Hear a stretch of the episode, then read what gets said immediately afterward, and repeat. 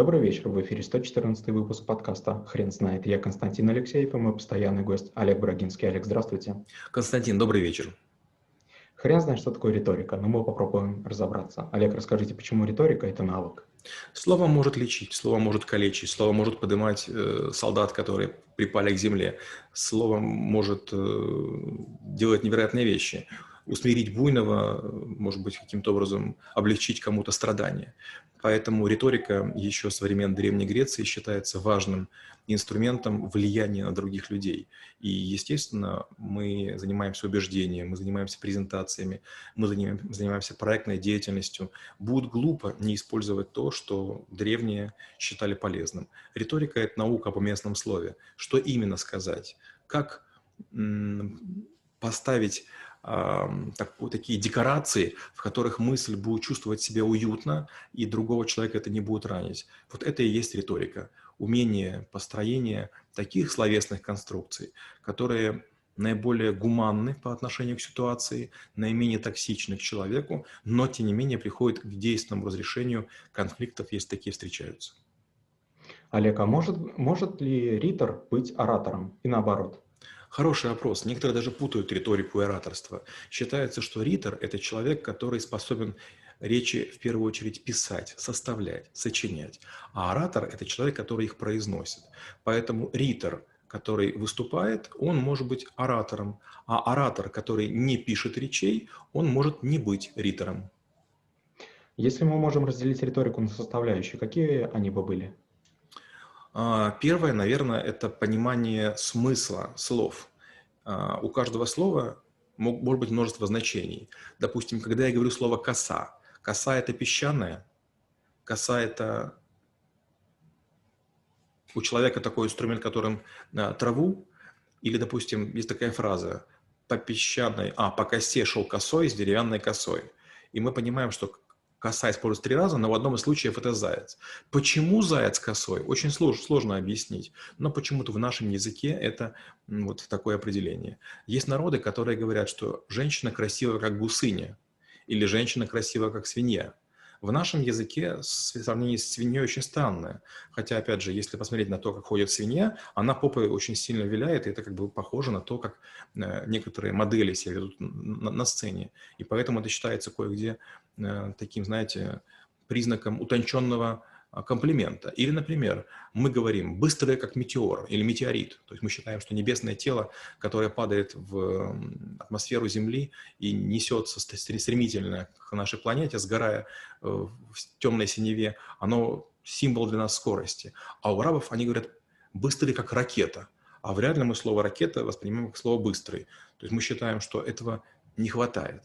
И получается, когда нам говорят «ты быстрый, как, как ракета», возникает такое странное недопонимание. Но, с другой стороны, другие не поймут то, что мы говорим. Или, допустим, ты скользкий, как угорь. Далеко не все страны считают угря скользким. Например, в Африке считается, что кролик очень коварное животное, а у нас такие же претензии к лисе. И вот если не учитывать особенности менталитета, особенности значения слов, нюансы употребления, риторика будет использоваться неверно. Как вы считаете, риторика – это больше врожденный навык? Я уверен, что нет. Есть люди, у которых невероятно богатый запас, а, а они нигде не учились. И наоборот, есть люди, которые выросли в профессорских семьях, а, у них прекрасные мозги, а, их родители разговаривают и могут удерживать аудитории долгий срок в напряжении, а сами дети по какой-то причине молчат, э, говорят очень скудно, говорят очень скомканно. У нас тоже в школе трэблшутеров есть несколько человек, у которых есть проблемы с риторикой. Много учились, мало говорили. Риторика все-таки это про произношение. Неважно, вы это делаете или а, по вашему тексту. У риторики есть правила? О, хороший вопрос, мне заставил врасплох. Не могу сказать, честно не знаю. Есть несколько требований к риторике, э, которые выдвигали, как мы уже говорили, греки. Они говорили, какая должна быть доля эпоса, бафоса, сколько должно быть фактов, но вот сказать, что есть какие-то правила в риторике, наверное, я в этом некомпетентен. А каких ошибок стоит избегать в, в риторике? Ну, во-первых, в риторике нужно выбирать уместный язык. Мы считаем язык целым и неделимым. Это не совсем так. Языки отличаются. Язык разговорный, вот мы сейчас с вами пишем, и те, кто нас в эфире слушают, они будут нормально воспринимать нашу речь. Если же его переложить, транскрибировать, на бумагу переложить, будет казаться, что мы косноязычные, потому что мы обычно немножко лучше пишем, чем говорим. Если э, мы, допустим, будем говорить спокойно, это одна риторика. Если мы будем говорить грозно, это вторая риторика. Если, допустим, вы мой начальник, наше поведение будет смотреться одним способом. Если я, как бы ваш начальник, другим. Если вы моложе, или там я женщина, или там, скажем, у нас есть какие-то другие взаимоотношения, например, кто-нибудь из нас узник другого, то, конечно же, риторика будет серьезно меняться. Как вы преподаете навык в школе трэблшутеров? Я преподаю его примерно теми же методами, которые мне преподавали на юрфаке. На первом лекции, я помню, пришел, и нам педагог сказал, выберите тему и в течение трех минут ее изложите. И оказалось, что никто не смог уложиться в три минуты. У кого-то было короче, у кого-то было длиннее. А он всех безжалостно прерывал или мучил. Ну что, ты все сказал? Получается, что он всем показал, что мы не владеем временем. А для ритора очень важно понимать, какой объем времени у него есть оценить мысли, которые необходимо донести, и уж потом выбирать язык и способ построения. Расскажите, пожалуйста, пример проекта, когда риторика сильно помогла. У меня таких примеров, к сожалению, много, потому что в проектах, в которых мы работаем, всегда есть какие-то проблемы. А, очень часто это конфликты между людьми, между подразделениями. Иногда это партнеры, которые не могут договориться. Э, реже это наезды со стороны государства, силовых структур или каких-нибудь э, внешних организаций. И тоже есть сложности. И в первую очередь риторика помогает в общении с криминалитетом.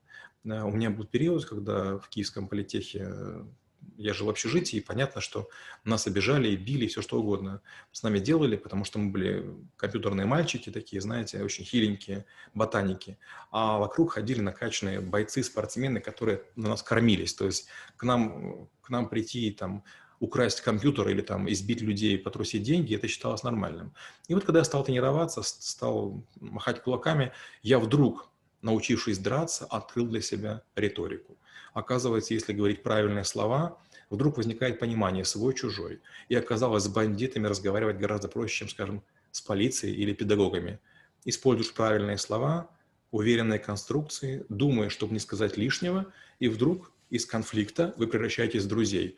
И так я был назначен там на некоторые территории, мол, типа твоя территория, тут ты за все отвечаешь. Я, конечно, ни не отвечал, но меня все время вызывали, если были проблемы. И получается, как бы на уровне просто разговоров я многих своих друзей, товарищей и даже одногруппников избавлял от серьезных сложностей, проблем и даже, может быть, бития.